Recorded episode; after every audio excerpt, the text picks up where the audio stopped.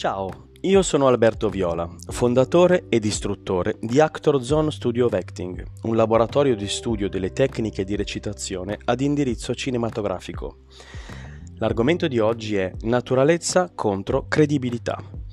Spesso capita di sentire attori che dicono non mi viene naturale questo movimento oppure non mi sembra naturale questa voce. Il problema fondamentale è che il termine naturale nel cinema o nel teatro non significa niente.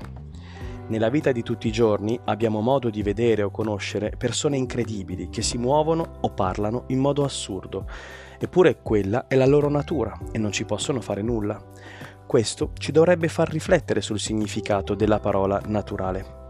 Cosa significa naturale? tutto ciò che pensiamo sia naturale per noi non è altro che la nostra abitudine.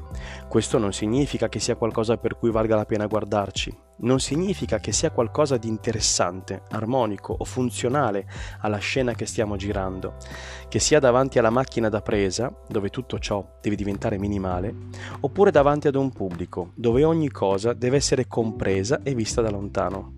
Non significa questo che ciò che noi reputiamo essere naturale per noi sia qualcosa che appartiene al nostro personaggio. Anzi, spesso non ha nulla a che vedere con lui, con le sue abitudini o attitudini.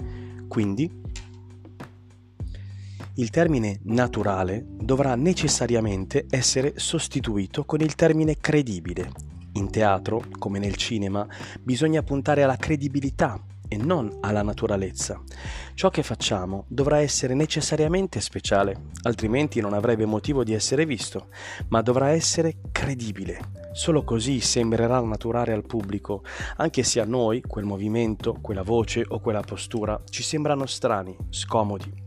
Bisogna puntare a ciò che vede il pubblico o l'obiettivo, non a ciò che sentiamo noi.